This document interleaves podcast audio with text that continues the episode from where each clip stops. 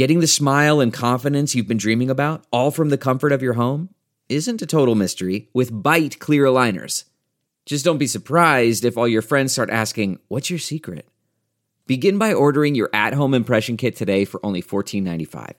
Byte clear aligners are doctor directed and delivered to your door. Treatment costs thousands less than braces, plus, they offer flexible financing, accept eligible insurance, and you can pay with your HSA FSA.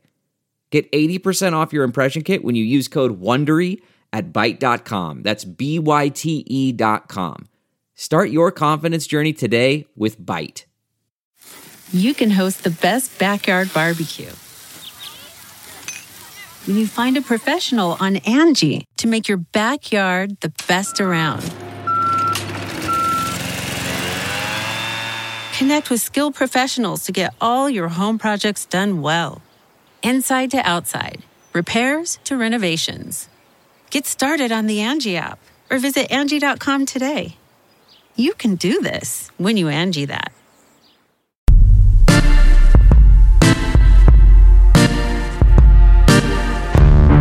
Hello, friends of the podcast, and welcome all of our new listeners, everyone in Whoville. This is Rotten Tomatoes is Wrong. I'm Mark Ellis, stand up comic and Rotten Tomatoes correspondent. And I'm Jacqueline Coley. I'm an editor at Rotten Tomatoes where I cover independent film and awards. Well, Jacqueline, this movie is by no stretch of the imagination an independent feature. It did actually win some awards, some very painful awards, if you ask the star of the film, and that is it's the season of giving. How the Grinch Stole Christmas. This is the Jim Carrey live action film directed by Ron Howard. It's rotten at 49%. And get this, it has a rotten audience score as well. It's fresh adjacent. It's 56%. So the question, Jacqueline, we have a great guest today, but before we get to any of that other stuff, is Rotten Tomatoes wrong about the score of How the Grinch Stole Christmas? Yes. I think this has been the first time in a minute that I'm like, Rotten Tomatoes is wrong. But yeah, we wrong. we wrong.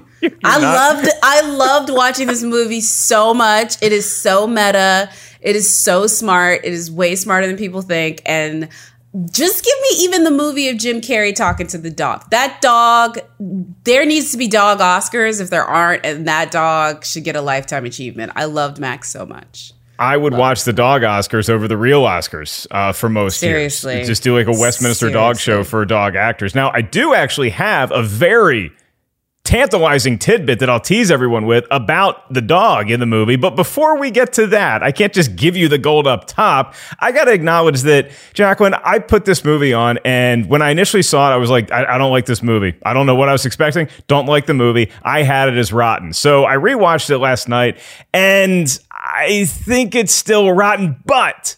But my heart did grow at least one size watching it last night. So I'm going to see I'm, I'm just going to have the show and we're going to find out if Mark still thinks that Rotten Tomatoes is right by the end of this podcast. To convince me otherwise is not only Jacqueline, but possibly our producer, Lucy. Lucy, hello, good day. How the Grinch Stole Christmas. Good day to you all. I'm very excited. This is a this is a film near and dear to my heart, so I can't wait to hear what y'all have to say. You better be nice. This is what I hear from people, though. And it, it, uh, so here's the thing that I want today. I want to be convinced that this is a fresh movie, other than oh well, it's my childhood or it's the movie my family watches every year for Christmas. Like I, I need to get out of that. And the favor I'll do everyone is I'm not just going to compare this to the Boris Karloff original. It's a totally different thing. You got to make a 90 minute live action movie to help us disseminate all of this information. Is a very special guest. He is a dear friend of mine, writer, director, producer, actor. He makes you laugh. You know him from Blurs in the Hood. He's the co-creator of that and the co-host of that podcast.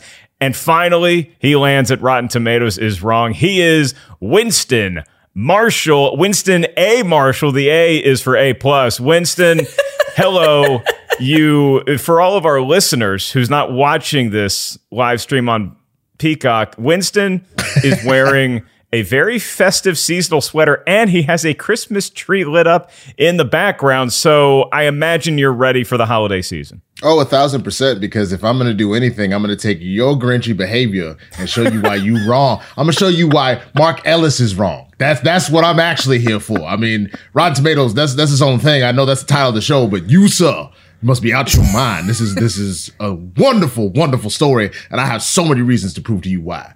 Okay, it, sounds like Winston is going to be on Jacqueline's team, but Jacqueline, I, I, can you give the folks a synopsis of this movie? What the hell? You, you take this Dr. Seuss poem and you make it into a 90 minute live action spectacular. What happens? Let's take a, a journey back to 2000 when Ron Howard took Mr. Jim Carrey, fresh off of playing Andy Kaufman in Man on the Moon, and said, You know what? We're going to isolate you like Jack in The Shining and put you in a really uncomfortable uh, suit and makeup and make you play the Grinch, which is exactly what he did.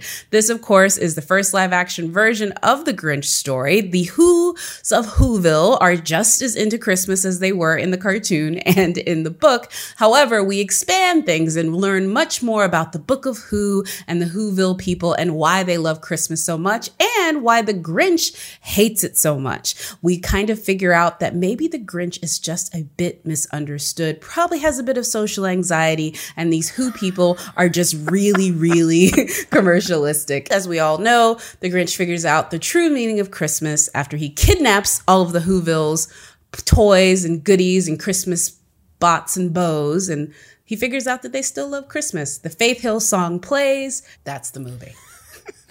I mean, that's, that's, how every Christmas movie should end is with Faith Hill and us realizing that, oh no, we were celebrating commercialism this whole time. Let's Dude. get back to the Christmas spirit. Winston, does this movie put you in the Christmas spirit? What I mean by that is simply, is Rotten Tomatoes right or is Rotten Tomatoes wrong? Rotten Tomatoes is definitely wrong here because I'm going to get into my reasons of why this is such a glorious Christmas movie as we get deeper into this. But it literally takes a short synopsis of said thesis here. I'll give you my thesis statement.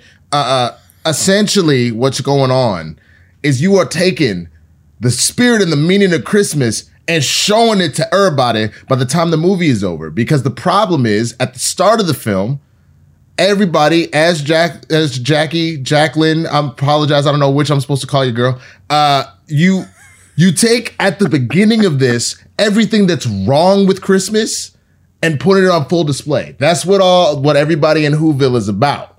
By the time you get to the end of this, everybody goes, man, you right though. I don't need a PS5. I must be out my mind. I just need my mama and my daddy and my children. That's all that I really need. Maybe the girl that's had a crush on me her entire life, you know, she's finally over Tiffany's and she's down for me to just give her a ring pop. It's all good. You know what I mean? That's what the meaning of this movie is, Mark. And if you don't like that, you got a problem. Okay, I can I can enjoy the meaning of a movie without thinking the movie itself is a quality product. And uh, Jacqueline, which I know not to call you Jackie, I will tell you this: Winston can say all the nice things he wants to about Christmas being about family and friends. He wants a PS5 for Christmas. Don't let Winston fool you. That man wants a PlayStation 5 more than he wants to see anybody. Not enough to sell my soul, Mark. How dare you? I mean, close, going looking at looking at the TikToks of people on a PS5 hunt. I don't know. I would do more for it than I than I care uh, would be willing to admit at this current point. Also, can I also point out this is another movie where the two black guests are the two black people on the podcast are like going up against Mark. but see, and that's the other thing. I didn't want to give away my hand too early, but I'm gonna tell you why this movie is fresh as hell. And it's especially fresh to black people that grew up around a large number of white people. Mm. It's literally, it's literally yes. about an outsider. It's about a black dude in the suburbs, and they all like, oh, what's up, man? Oh, you, you know, you know what I'm saying? You can't, you can't sit with us. That kind of thing and him just be like, you know what? I don't want to sit with y'all. So he goes off and he does his own thing. And then finally one day they go, man, he's just like us. I don't, why were we so rude in the first place? Like literally his love interest the whole time is like, I want to like you, but like, what are people going to think about me? This is essentially Christmas. Guess who's coming to dinner? That's why this is so good. That's why this is so good. I'm trying to tell you, I just resonate with this Grinch and him acting out his own, that's all literally like take that out. Don't make it as Jim Carrey crazy and instead make it like, yo, dog, what's good? Like, you know, I'm trying to, I'm like feeling you, Martha May. Like, wasn't she's like, um, oh my God, like I can't do that because if I do, then they're gonna judge me. So I'm just gonna go with this regular ass dude over here. Like that's This is the girl that movie- dates the brother on the other side of town but doesn't tell dad. I can't. I can't Exactly. By the way, I'm not with your analogy, but I will say, as an anxious person, I'm to- as the one person I think on the Rotten Tomatoes team when we were like, okay, we're gonna socially distance, we're gonna be working from home, and everybody was like really sad and upset. I was doing mini victory laps in my apartment. I was like, yes, I don't like people. I identify so much with the Grinch. Maybe it was like what Winston said is like an underlying black thing, but for me personally, it was an underlying I don't like people thing. And I just I felt every inch of it. And nine months into this, I'm not gonna lie to you, I miss some of y'all. So just I was some? the same way. I, I was the same. I, I don't know if that makes me Grinch adjacent. I don't know what that says about me, a white kid who didn't necessarily. I grew up on Air Force bases slash the suburbs, so I have a slightly different experience than what you would consider a Whoville experience. But there are people who love this movie, eh, but there was a lot of critics at the time that just, eh, I don't think that they really grasped it, whether they weren't recognizing Winston's analogy in 2000 or what the case was. There was just some confusion, some, some troubling aspects about the reviews of this movie. And for that, we go to our expert review curator here at Rotten Tomatoes, Tim Ryan, for his weekly segment. Tim, what were the folks saying about how the Grinch stole Christmas?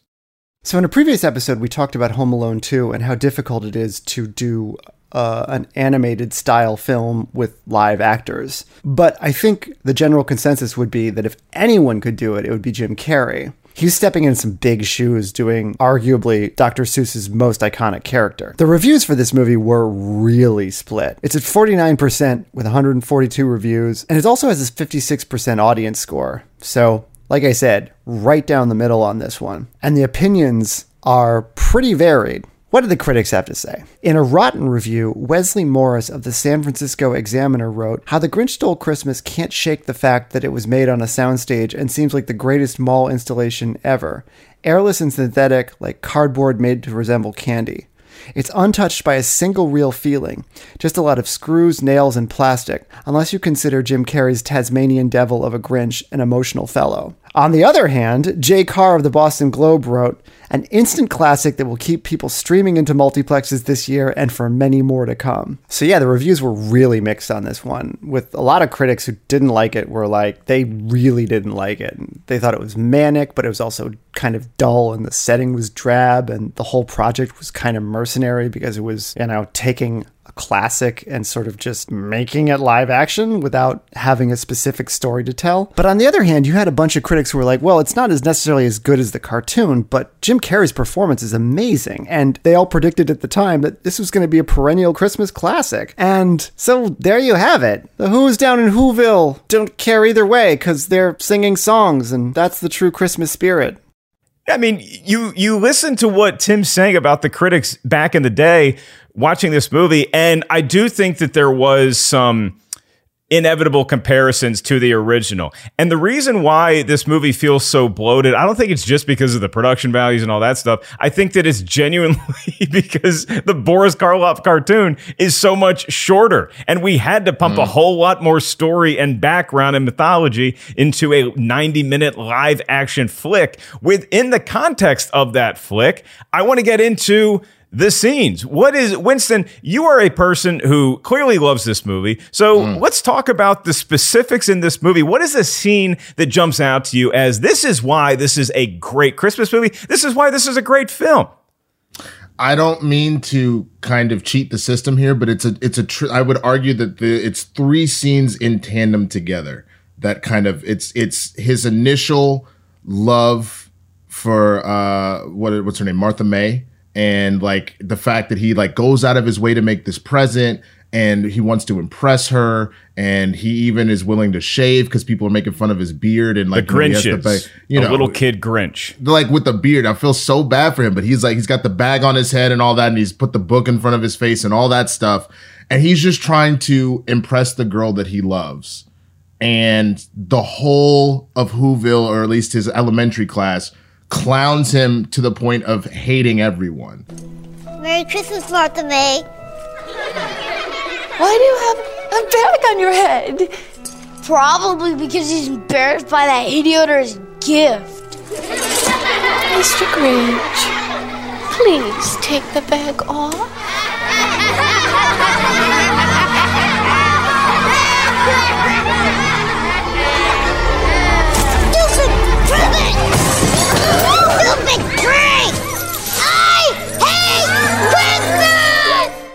Then you have the the second version of that with the like guys like the the the cheermeister ceremony, and he shows up and he's trying to like he's thinking maybe people have finally accepted him. He shows up, he doesn't want to do it, but he does it anyway, and they clown him again, and he goes on a rampage. And then finally at the end, like the big moment for me, he it clicks to him. When they don't have their presents or anything anymore and he hears them and all of a sudden his heart starts to expand and he saves the present and he saves Cindy Lou Who and then he goes back down and has that moment of people are finally understanding what this season is all about and that they were wrong to treat him the way that he was.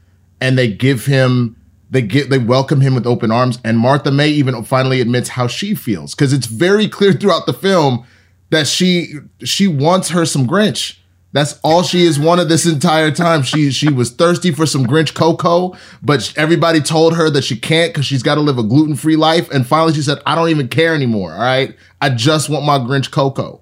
And that's kind of how it ends. She finally kicks oat, uh, oat milk to the curb in Jeffrey Tambor and says, "Give me everything you got. I love you." And that's what it is. Like it's that it's that idea of being true to yourself and and and being accepting of everyone and that carries throughout and i think no pun intended. And i i think that that's the thing that is so beautiful about it is is is that. And and you get jim carrey manic energy throughout to kind of carry you through. I'm a huge mask and ace ventura fan so i get that on top of a beautiful story oh my goodness I How? feel you with, with the Jim Carrey stuff because uh, nobody was a bigger Jim Carrey fan than I. I mean, I, I saw Ace Ventura and I talked like him, much to the chagrin of my family, for months afterwards. And then there always seemed to be a new Jim Carrey movie coming out, so I was just pretty much doing an impression of whatever Jim Carrey character was there.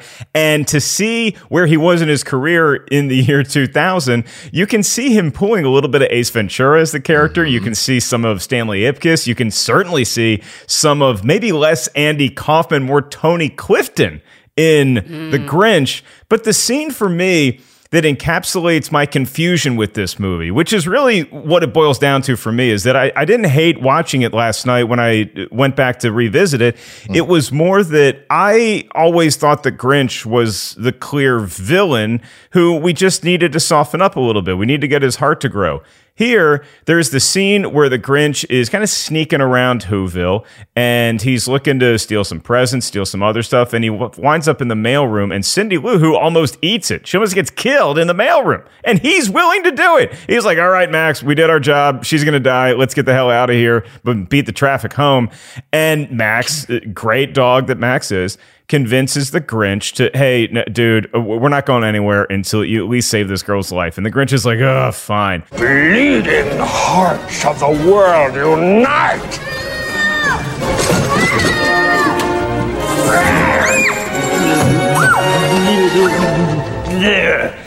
Give me that! Don't you know you're not supposed to take things that don't belong to you? What's the matter with you? You some kind of wild animal? Huh? Let's go. Thanks for saving me. So I was rooting against the Grinch up to that moment. As soon as he rescues Cindy Lou, and yeah, he, he you know wraps her up and doesn't make her life much easier. He just makes it continue. I'm rooting for the Grinch in this movie, and immediately all of the Who's from that point on are cast as villains for me. So now it's like this weird backwards thing I'm watching where I am full sail 100% rooting for the Grinch for the rest of the film, and I'm hating all of the Who's with the minor exception of Cindy Lou Who, who I will say that Taylor Momsen is great as mm. Cindy Lou Who. And I just can't wrap my head around the fact that now I'm pulling for the Grinch, but I hate the Who's. Is this what Dr. Seuss had intended? And I'm still not sure about it, Jacqueline. I have no idea if I was supposed to be pulling for the villain, the anti hero, whatever you want to call it, the Grinch, for the bulk of this movie. I don't know either. One thing I will say though, let's talk about Dr. Seuss's wife because he like refused about adaptations, Mm-hmm. uh, especially live action ones until he died, and then she was like sa- signing off checks to anyone and everybody, especially the ones. Well, that she sounds a little nefarious. Listen, she did. Like this is the tea. I know, Mark I Hoff, Mark Hoffmeyer, our researcher, gave the tea, so I'm gonna spill it. So this sis, after he was dead, was like, okay, we're gonna give you rights. We're gonna give you rights. We're gonna give you rights, and it all worked fairly well until Mike Myers came along and did the Cat in the Hat, and that's when she was like. The person looking around at the destruction they created, like, what did I do? Like the dude at the end of the River Kwai, the bridge on the River Kwai. What did I do? Yeah, that's, that's Oh essentially what happened. and Jacqueline, take us in honestly, the Wayback Machine. I think the Bridge on the River Kwai came out the same year as the original Grinch. That's how Yes. old. hey, I am the independent film and awards girl. Don't be mad that I Great go reference. there. Nobody's nobody's mad that you reference ESPN, even though I don't understand. Wow. Listen, we all have what we bring to the table. But I don't know. So I, I know that they changed it, is what I'm saying. And, and and according to them at this point, they were still okay with the changes. So I don't know how she felt particularly about the Grinch, but obviously it wasn't enough for them to be like, no. And honestly, I'm not with you on Cindy Lou Who. I do not like that child. Hmm. Everything about her, I'm kind of done. Why she's just in business, and I don't like. I don't like little nosy children. First of all, like trying to like school people, like just go sit down, child. Like it, she just seems to have too much extra and confidence, like trying to school people. Go sit down and get opinions. And it's also that girl was Jenny Humphreys on Gossip Girl, and every time I see her, I didn't like that character either. So I don't know. I'm not about Taylor Momsen or Hey, I'm not going to. saying Winston, this is your job because I feel like Jacqueline's. I, I've already splintered the faction that thinks how the Grinch stole No, Christmas no, no, is fresh. no, No, no. no. I'm still on it's fresh, but screw Cindy Lou Who. I, look. I, I think I think why is because Jacqueline. I, I'm I'm I'm assuming because what I found is the general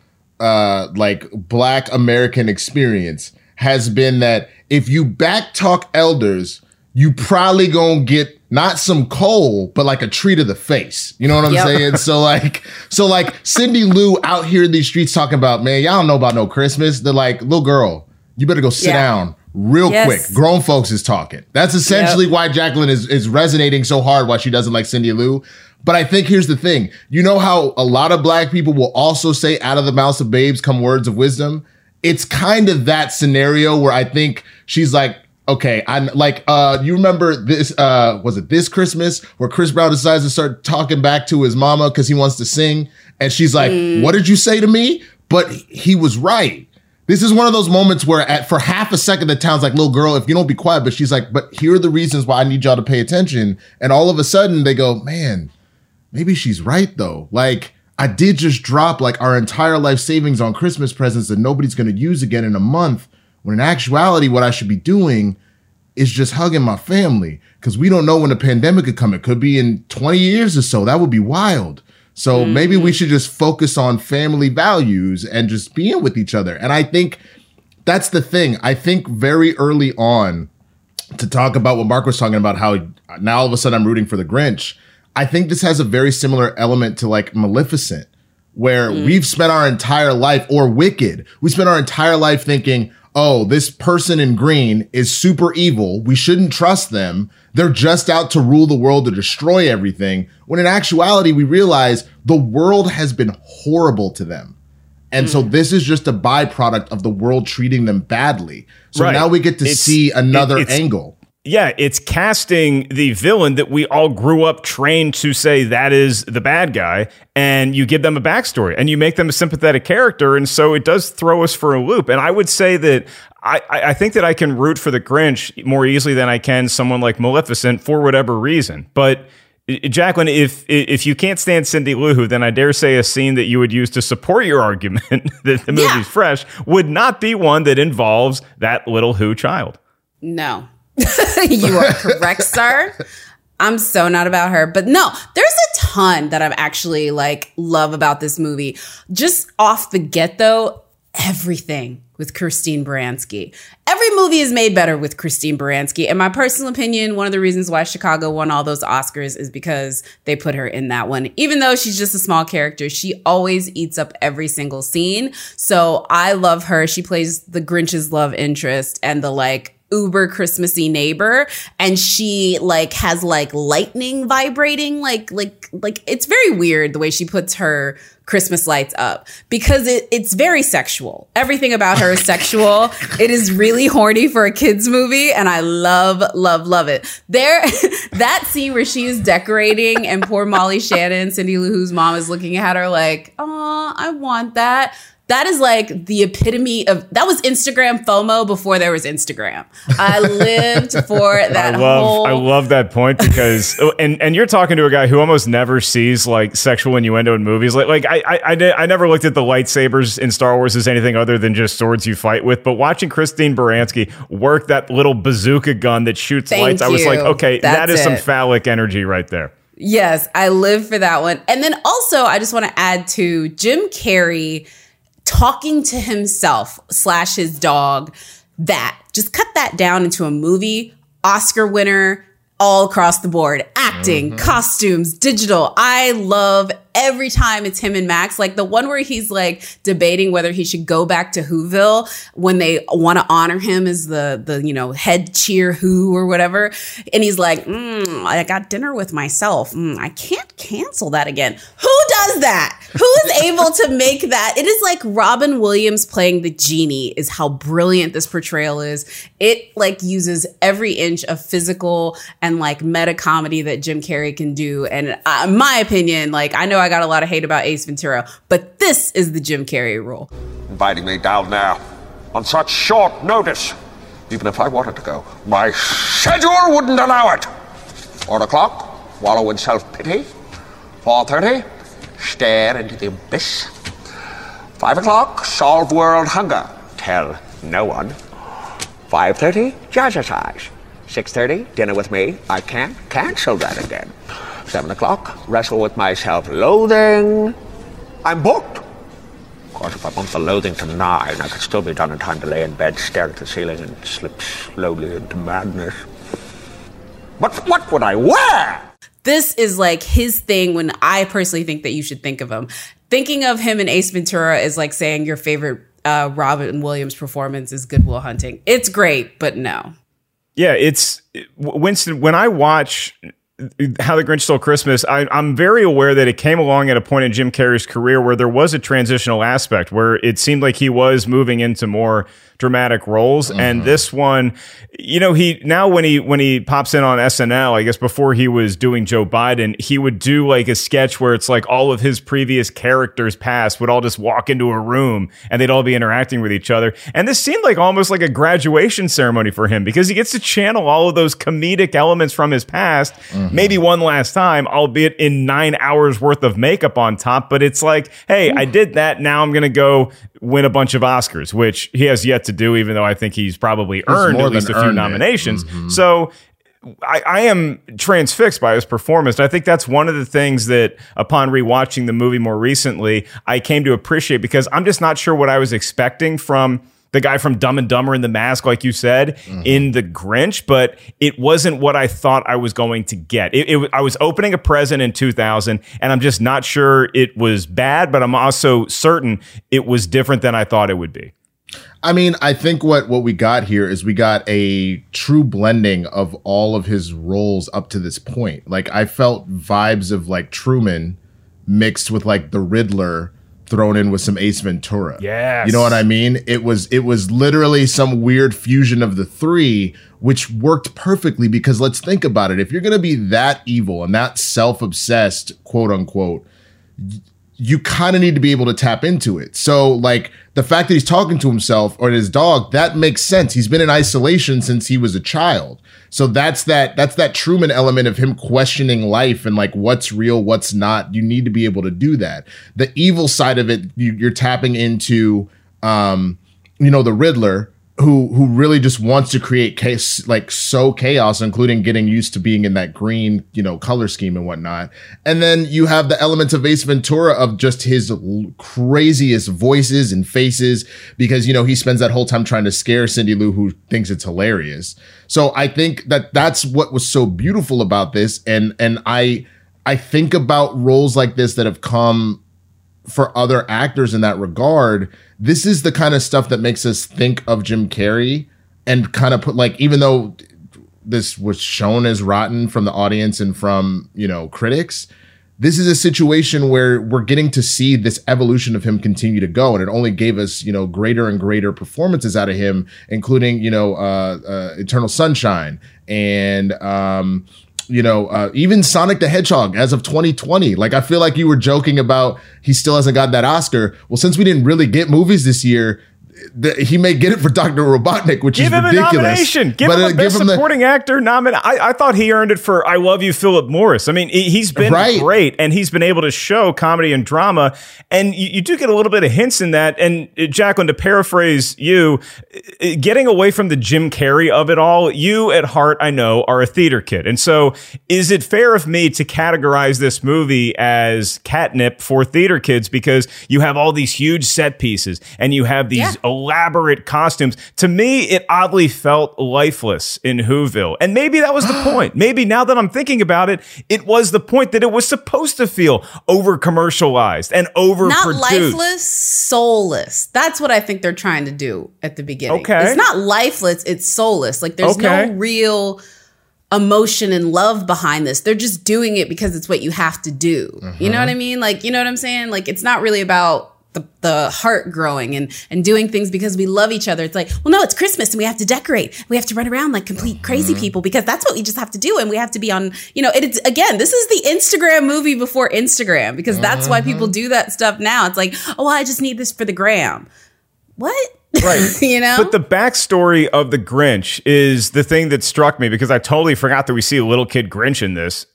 But it, it was necessary. And I'll give Ron Howard and the, you know, um, whoever was adapting this into a live action feature length film, I give them the credit for realizing that we needed to inject the Grinch's history into this story to tell it properly. But in doing so, it seemed to lose the original edge of How the Grinch Stole Christmas from Dr. Seuss, from Boris Karloff, that now it made him so much of a sympathetic character. I think maybe the pendulum swung too much the other way because as soon as you see that little kid Grinch, it's like any movie where you see a kid being bullied. You just want to reach through the screen and just, sorry, beat the crap out of all of those little Who kids. I want to go pants and wedgie and swirly every one of those kids. I want them from their underwear on a basketball hoop because they deserve that. And it just made me pull so hard for the Grinch that now I have somebody to root for, but I'm also not sure I'm still in the spirit of what this movie is. but I, I think that that's where you get the spirit of this movie. Remember, the, like you said at the start of this, that it's soulless. And that's because Right. everybody is obsessed with Christmas, but not for the real reason to be obsessed with Christmas. They're obsessed with commercialism. They're uh, obsessed with tradition and, and peer pressure. That is what it is. And I think that what we got to see and why seeing this backstory of him is so important is it is showing what that can do to somebody if you're not careful. It bec the focus became on you need to look a certain way, you need to act a certain way, you need to be a part of all of this. It even reminds me honestly of Bad Santa because that Bad Santa to me feels like the real Grinch adaptation. If you want to talk about like pure evil turned into maybe I should be a better person, is is the idea that all of that can breed and foster and push out the, the most others of our society and and and it really takes recentering and remembering why we celebrate this time of year to bring us all back. I, that to me is what I loved about this. This is why I actually love the quote unquote production soulless sets. It makes sense. This is supposed to look like a like how fake does it look when you go to like a Beverly Hills or like in Dallas Highland Park is like the super like fancy place. hella lights. You didn't do it. You paid Yeah. somebody a grand to p- make Yeah. this crazy winter wonderland. It's why I like Bad Moms Christmas as well. Yeah. Because the because also Christy, uh, Christine uh, Baranski plays the super soulless mom that puts up this massive party and is like, I invited Kenny G to play saxophone. I got a sushi chef. It's the worst part of the holiday season and pointing that out at the hypocrisy. That is why I love this so much. And it shows who the bite, like who literally ends up being the victim in this. That is Okay. what's I so agree. beautiful about this. Absolutely Yeah. agree. And I also will say this. It's smarter even than that because one thing you didn't touch on, and it's a light touch, but it's a touch still the same. The Book of Who, there's a lot of not so subtle digs at people mm-hmm. that follow institutions and sometimes maybe a religious aspect to how they look at their, you know, raison d'etre and how blindly following that. Like essentially with Cindy Lou Who, even though I despise the child, she's essentially quoting Bible verses to a bigot. Hi there, it's Julia Louis Dreyfus. You may know me from my podcast called Wiser Than Me, where I talk to older women and get their wisdom from the front lines of life. I was amazed by how many people told me our show made them look forward to getting older, which is why I'm here to talk about season two of the show. Sally Field, Billie Jean King, Beverly Johnson, Ina Garten, Bonnie Raitt, just to name a few. All hail old women. Wiser Than Me season two is out now from Lemonada Media. This episode is brought to you by Philo. Do you love TV? Do you love saving money? Then Philo is your solution. Philo has shows, movies, and live TV for just $25 a month. You can even try it for free with their seven day free trial. No contracts, no commitments, no hassles, just a better way to watch TV. Never miss a minute of shows like the hit docuseries Where is Wendy Williams or classics such as Friends. If you can't get enough TV, then there's no better way to watch. Philo has more than 70 channels like BET, MTV, and AMC.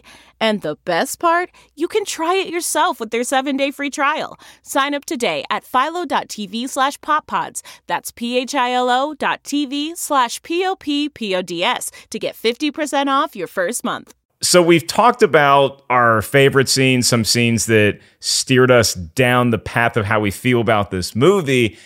And now I want to get into that behind the scenes element because something else that really bothers me upon rewatching it is now that I know what I know and I know how much Jim Carrey had to suffer in a makeup chair for nine hours a day to the point where they had to bring in a CIA operative to train him on relaxing techniques during interrogations just to get through the makeup job. Not to mention the contact lenses the poor guy had to wear were super painful.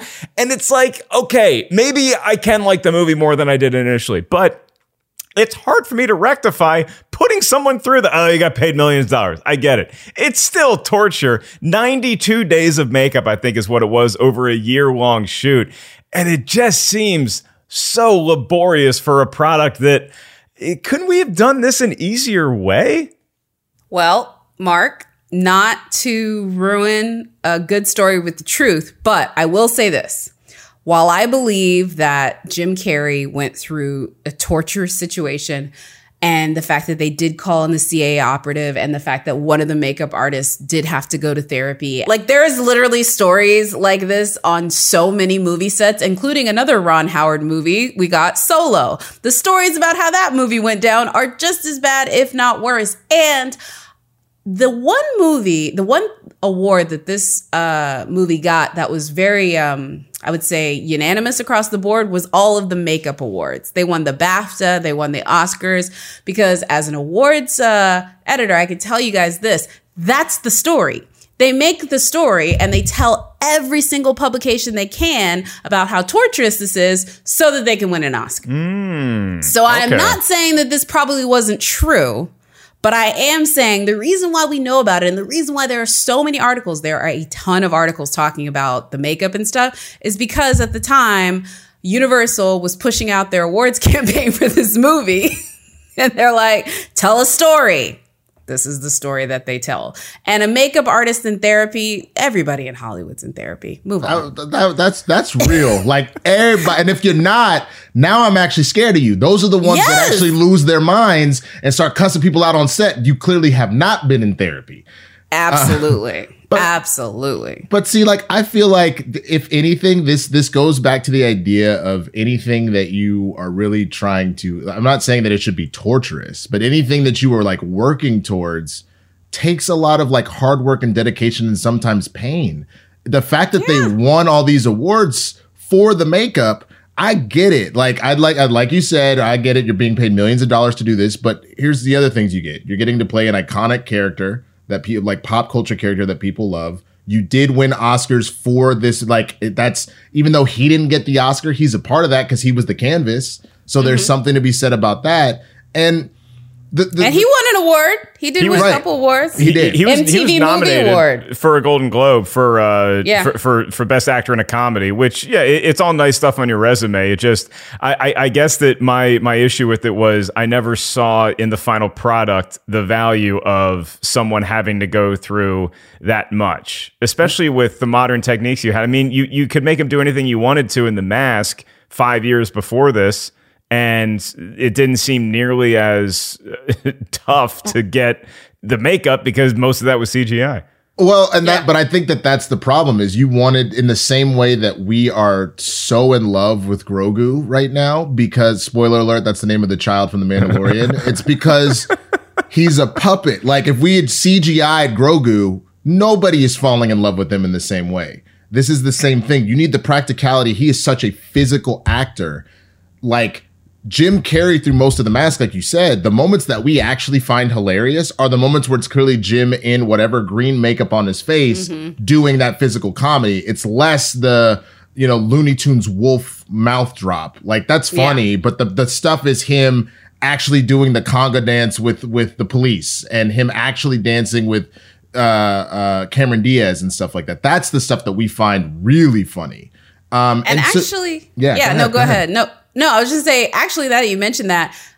I call shade. I call BS even more, and Lucy knows about this one because they won Oscars for the makeup, but Jim Carrey did that with his face, and Lucy like literally asked the question that set the internet ablaze. Lucy, if you want to break down your Jim Carrey face story. Oh yeah, I think I mentioned it previously, maybe in the Ace Ventura episode. But ultimately, we were talking about Halloween costumes and doc- Dr. Robotnik, and like, d- what do you think when kids dress up like the characters you've played? And uh, that's when he like leaned forward and was like, "Kid parents are always like, that's that's the guy that plays the Grinch," and then he did the face, the smile, that famous like you know rings around his mouth kind Yeah. of thing, and. I didn't really think much of it at the time, other than just like, oh, that just made me really happy sitting in the chair across from him. And like to this day now, I see people like taking that clip and being like, did you guys know that it wasn't just the makeup? It was also like he did this with his face. Like people thought like all of it was kind of like either a combination of practical or CGI Really? effects, which is really cool. That yeah. makes it worse for me. That and listen, it was great, but it makes it worse for me. You could have just slapped some green paint on the poor guy and glued some hair to his face, and then he's already the Grinch. He can do anything, unless you're telling me that he had to suffer through 90 days of that makeup in order to make his face be oh. able to do that on its own. No, But Mark, Rick what do you Baker want? won that Oscar shadily. But I Mark, call shade. I gotta ask, what do you want, man? You, you did you want this to be a, an X Men Dark Phoenix, and and it'd be like, let's put him in the chair for two hours because you know whatever, let we'll just half ass it. He ain't gonna be blue. We'll make him turk. He ain't gonna be green. You know, we'll make him like a like a sea foam. You know what I'm saying? Like, is that what you wanted? Because that that wouldn't have looked nearly as good. Like that's why we clown Jennifer Lawrence for just being like, I'm too big for this now. You know, you can just just give me a quick like I, that. I remember that. Remember, look, it's very like Will Smith in Deadshot, Sylvester Stallone in the first Judge Dredd. When that's the money, you don't want to put it behind all that makeup. I'm just saying.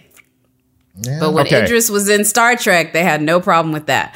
I don't know. right. I, I'm just saying there's I- I- certain people. I think I can speak for all of us when I say the main thing that we did want out of this movie was to see what the Grinch's ass cracked looks like. And and we got to see that. We got to see the Grinch's butt crack. But more importantly, we got to see something that I think had social media been around in 2000 would have been similar to the Grogu Mandalorian situation and that we saw baby Grinch and baby Grinch being delivered and having that little mishap in mid-flight, that near miss, as pilots would say, it kind of tugs at your heartstrings. And Baby Grinch is sort of adorable. I would adopt. You know how I feel about children. I would adopt Baby Grinch and raise that poor Grinch as my own. Mm. Also, really quick, you like how a baby was delivered to a swingers party?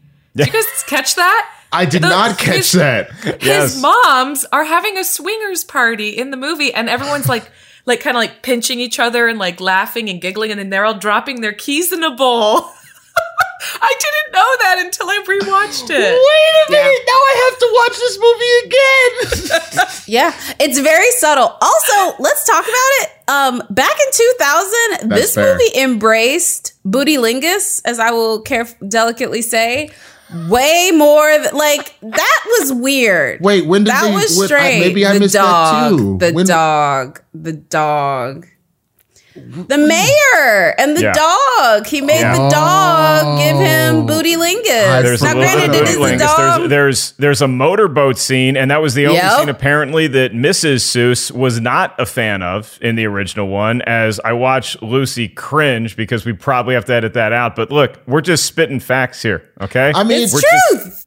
I mean, but like that's even the other thing that I think that is so beautiful about this in the fact that like not are we being so progressive, like let's just take it on an, even a level up that maybe we're already overlooking just because we're we're we're, happy how we've progressed. The fact that he had two moms and that they that they like actually had that that's not something that we're seeing in 2000. That's mm-hmm. absolutely amazing how progressive that was. And I think that even that and, and, and on, on the fact that like not only did they you know, they did the best to raise him and make him like even when he saw them, he instantly still like his heart started to kind of start beat to started to beat in a certain way, and how much they loved him and tried to instill like solid values in him. Like that's that's just another thing about this movie that I thought was so brilliant. Okay. Y'all are really doing a great job of making me rethink this. And listeners of the podcast know that I am malleable with certain movies. Like when when we had uh your your co-host on on Blerds in the Hood, Winston, when we had Jay Washington on, I will not bend nor break for Vampire in Brooklyn because I think that's a fresh movie and that deserves to be fresh. This movie though, I I, I just never really revisited it since we bought it on DVD. The Ellis family bought it on DVD. We didn't see it in the theater. I, I guess it was the next Christmas when we bought it on DVD because we were so sure it's the Grinch, it's Jim Carrey. What's to lose? And it just fell flat for us, for hmm. for us Ellis folk. And maybe it's just because we were so attached to the Boris Karloff original. Maybe it's because we didn't see the Grinch as a th- sympathetic character in that way. Hmm. Maybe we hated the Who's. I'm not sure exactly what it was, but the rewatch and hearing you all talk about it it's my heart is not there yet but it's it's getting closer it is inching closer Hey, man. to an appreciation for this movie and folks i just want to remind everybody it's partially sabotage because winston and jacqueline did team up and they're both wearing green today making me feel ironically like the grinch who's not wearing green because god forbid i'm not wearing green it's like a, a month-long st patrick's day apparently where you have to wear green every day or else you hate christmas Look, man, all I again. got. It, it it took it took what 80 minutes for the Grinch's heart to grow two sizes larger. So if we can get it done in an hour, I think we've done our job. You know what I'm saying? Yeah. That's that's that's where I'm at. oh, and also, can we also talk about Jim Carrey giving us all of his Sanford and Son realness? Like, I practically was ready when his so when his heart grows at the very end. This is again just about how great Jim Carrey is, but at the very end, like after the Who starts singing and Christmas is real even without presents, his heart starts growing, and Jim Carrey literally is like basically pretending he's having a heart attack, which I thought again was so brilliant because that's exactly what it would feel like. Like you enlarged his heart over like five seconds, and he is again he is given Redd Foxx in Sanford and Son, Elizabeth. He's given it for all of that. It was Sanford and Son realness. I was just waiting for him to say Elizabeth. I just was like, please tell me they had a take in which they did that. Yes! Help me! I'm feeling. And what happened then? Well, in Whoville, they say that the Grinch's small heart grew three sizes that day.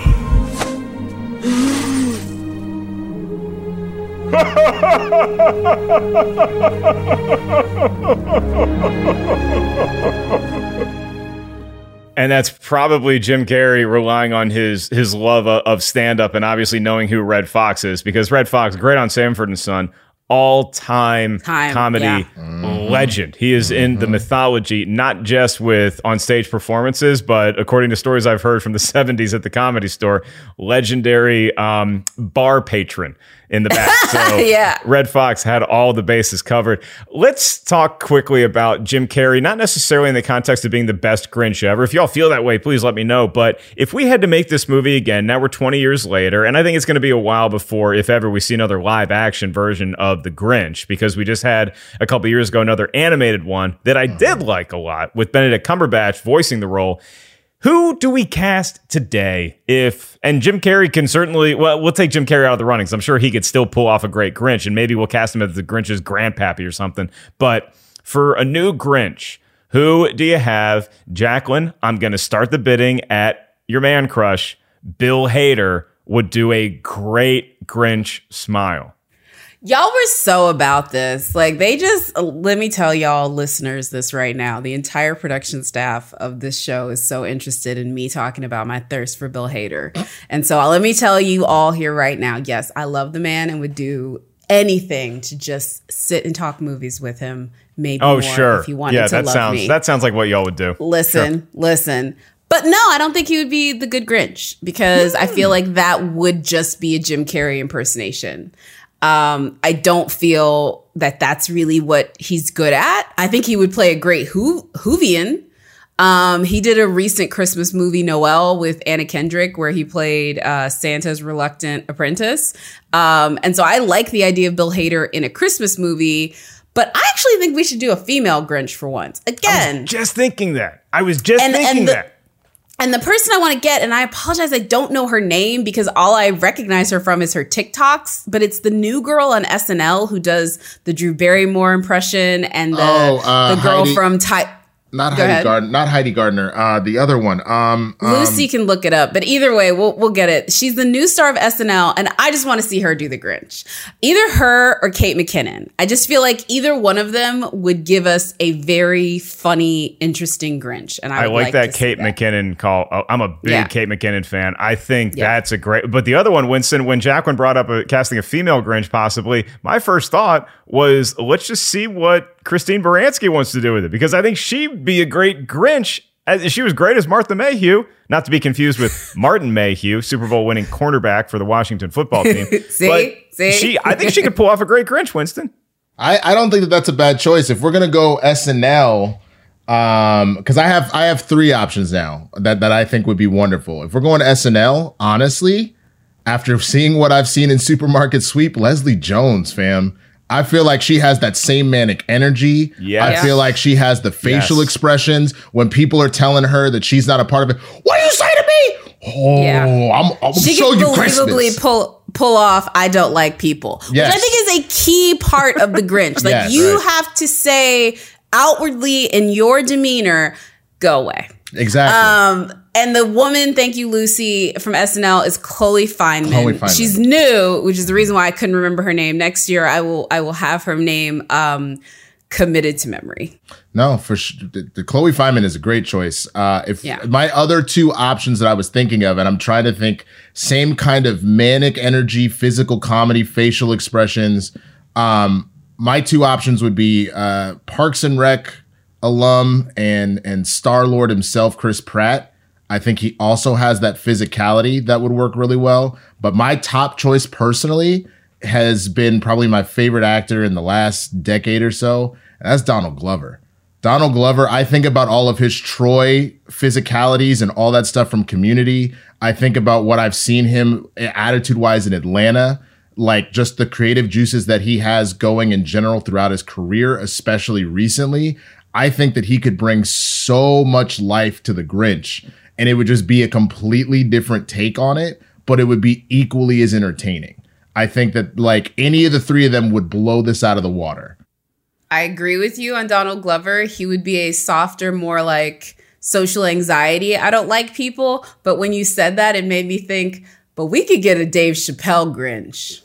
That would be a perfect marriage between a Samuel L. Jackson and a Donald Glover Grinch. And I like that, like some peanut butter and chocolate type synergy right there. Um, I just also wanted to add with Christine Baranski uh, to watch these movies a lot at the times and kill two birds with one stone. I do like uh, Netflix parties where I watch with a friend of mine. And so I actually watched this with a friend of mine where we were kind of like catching up. And they literally, in the middle of the movie, were like, Is that Mary Catherine Gallagher and Leonard's mom? that is Molly and Shannon. I'm not gonna lie to you, I just die. They're like Leonard's mom, which Christine Baranski, who has a storied career and tons of credits, but they knew them. Uh, they knew her as uh, Leonard's mom from The Big Bang Theory. I just thought that was like two of the greatest like random polls. As you can tell, this person doesn't watch a lot of film and television. I like I, I like that call. Now now my head's going in all sorts of different directions. So I'll, I'll close up this segment by saying that I while I I, I see Chris Pratt more as like the dad of Cindy Lou Who, just like a, a schlubby Who. I, as the mayor of Whoville, I want someone who can sing, who can dance, who you think you're going to walk into this movie loving, and that would be Hugh Jackman. He's my mayor of, of Whoville.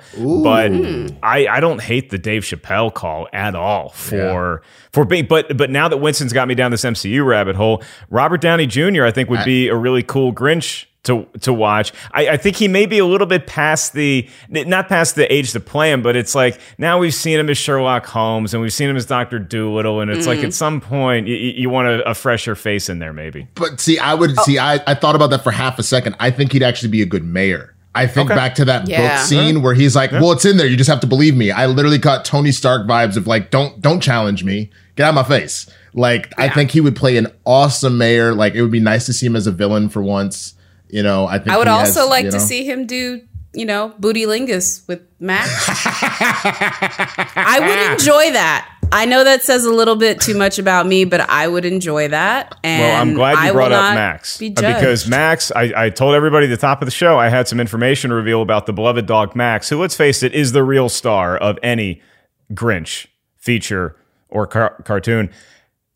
Max is actually a female dog named Kelly. Max is a female, which which, which now bugs me to my core because every time I walk Molly, the Wonder Dog, and everybody's like, "Oh, what's his name?" It's like, what? Can we just stop assuming that you know the gender of my Yeah. dog? How about you ask, "What's your dog's name?" Or your dog's cute. What's the dog's name? So, Max is a woman. I mean, best part of the movie, not surprised. I was, I was I was gonna say, why, look look again, ladies just not getting the credit they deserve. That's that's some It's boo true that. That's some He boo prob- she probably got paid less than the male dogs too. Held down in Listen. Hollywood. I hate you for that. I hate Wait, you wait. for that. Wait, listen, it's true. We're about to close up shop here. I do want to give a shout out to Rita Ryack, who did the costume designing, and Rick Baker, the uh, the amazing, legendary effects artist who did the special makeup effects, and everyone who did the makeup on Jim Carrey. I know it must have felt like torture for him, but y'all did an amazing job. And I will say that How the Grinch Stole Christmas from 1966 is 100% on the tomato meter, which is kind of a given. Can y'all name the next highest Dr. Seuss film that is on the tomato meter? Because he's only got two other ones. He had The Grinch in 2018, which is barely fresh at 60%. And then there's only one other fresh movie of Dr. Seuss's Horton catalog. hears a who.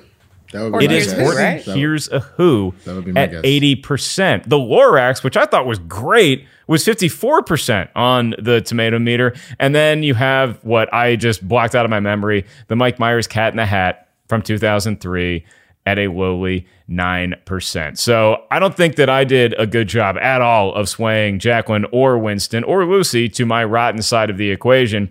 But now the query remains does Mark still think that Jim Carrey and Ron Howard's How the Grinch Stole Christmas is rotten? And I don't think so. I think I'm going fresh with it. I think my heart has grown just enough. Ah. There's a lot of issues I still have with this movie, but you're right. The performance of Jim Carrey, the way that we're categorizing the Who's as people who do need some growing up, and the interaction between Max and anybody is just enough to get me to fresh. Maybe it's the Christmas spirit. Maybe it's that I've had my second iced tea already this morning, or maybe it's just the fact that I have to stare at Winston's sweater for an hour, and that is winning me over. So, Winston Marshall, you have yes, done your job today, sir. You made you you made this Grinch come down off the mountain and say, "Yeah, okay, I can get into this version of how the Grinch stole Christmas." So, where can everybody? I wasn't going to give you a social media plug unless you won me over. So now that I have been won over, you have the floor, sir. Where can all the kids find out all the wonderful work you're doing? Oh my goodness, I feel like I just won an Oscar for best debate. Uh, first of all, I want to thank uh, you know, thank Lord and Savior. You know what I'm saying? Thank my mama. You know, uh, my manager. Uh, no, you can find me on uh, the socials at the Swaggy Blerd, T H E S W A G G Y B L E R D. That's Instagram, Twitter uh, Letterboxd i like to do uh, fun little reviews and stuff like that. I'm currently going through i do a christmas movie a day the day after thanksgiving. People go black friday shopping. I watch a christmas movie up until christmas. So one each um, day? Yeah. I actually Ooh, missed i missed i missed yesterday. So i'm doing a double feature today once we wrap up here.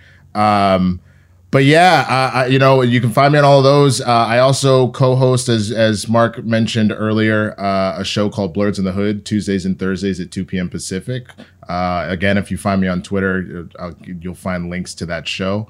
Uh, but where we just, it's two blerds, me and Jay Washington. We just break down pop culture, music, politics, whatever, but from a blerd point of view. So if anybody's ever been to a black barbershop before, imagine that but instead of being like, man, you see City, she, she kind of fun, like to more like, man, you see, you know, they out here trying to take away our health care. That's crazy. You know what I'm saying? Like it's a more, it's a more rounded conversation like that. So when I guessed it on Blerds in the Hood, would that, would that frame me as the old guy in the barbershop and coming to America who was defending Rocky Marciano, getting to beat any other boxer? I can't wait for that. And now I need you on the show immediately. Like that's I am now so excited for that. Are you free tomorrow? Like that's that would be great, dog. You can talk to my agent. Her name is Jacqueline. Um I loved having you on the show today, Winston. Do you have a because you've been watching all these Christmas movies, do you have a streaming recommendation that all the kids out there can can check out? Sure. so I, I guess in the neighborhood of the Grinch. Sure. Uh, so then I would say probably m- one of my favorite, my favorite Christmas movie by far is Christmas Vacation. That's the one that we watch every single year, so you should definitely check that out. But uh, I would say another movie that I believe is rotten and gets a bad rap, but is a brilliant movie for so many reasons. I gotta say the Arnold Schwarzenegger Sinbad classic Jingle All the Way. That film is absolutely phenomenal, and you should definitely check that out. And if you're looking for something not so holiday themed and you're maybe a little bit more of an adult person, I can't recommend enough FX FX's A Teacher. It is so chilling to watch how this relationship between a teacher and a student uh, evolves and how it has a ripple effect throughout not only the two people involved but the entire community. Um and and you know now this is just is really diving into a very serious topic. So those would be my two things. Jingle all the way and a teacher. I give you something really light and something really dark, just in case. Who who knows what mood you're in? Uh, speaking of Whoville in this movie, How the Grinch Stole Christmas, you can watch it on Fandango now and Vudu. It's available right now. So it, gather whoever you can, or be social distant and be safe about it, and pull a Jacqueline and just zoom it up and watch it with your friends wherever they are and enjoy it that way. I think that's how a lot of people are doing the holidays, and that sounds good with me. JC, where can all the kids find you? Uh, sorry. When you said JC, I was like, who's JC? it's my agent. Jacqueline, not Jackie. It's that Jacqueline. No, anyone can find me at that Jacqueline on all forms of social media. And I also just want to give a special shout out to Ron Howard, who 20 years ago had probably one of the worst shoots ever, and then decided to sign up for a repeat by going back and shooting solo. So props to Ron Howard for, you know, battling through some rough some rough filming things and still making good movies. Way to go. I'd like to see Han Solo and the Grinch have an adventure in outer space at some point. Uh, for everyone here, we love hearing from y'all. We love getting your emails. We love when y'all hit us up on social media. Anytime you can just go to RT is wrong at rottentomatoes.com. That's our email address here. RT is wrong at rottentomatoes.com. Let us know how we're doing. Let us know what movies you want us to be talking about into the new year. What is fresh that you think is just rotten, or what's a rotten movie that you think deserves more love? We want to hear from you because we're here for you, the audience. I am at Mark Ellis Live. Got a big New Year's Eve show coming up that I'm going to be doing some virtual stand up on. Maybe you see our esteemed guest today, Winston Marshall, on that. Who knows if he's available to ring in the new year with me? Producer Lucy, Jacqueline Coley, Christian Ruvalcaba, and everybody working so hard for us behind the scenes. We appreciate it. Thanks for tuning in, everyone. Make sure you rate, review, like us wherever you digest your podcast. And until next time, I'm Mark Ellis saying happy holidays, and occasionally you Grinches, be like me and come off from the top of your mountain.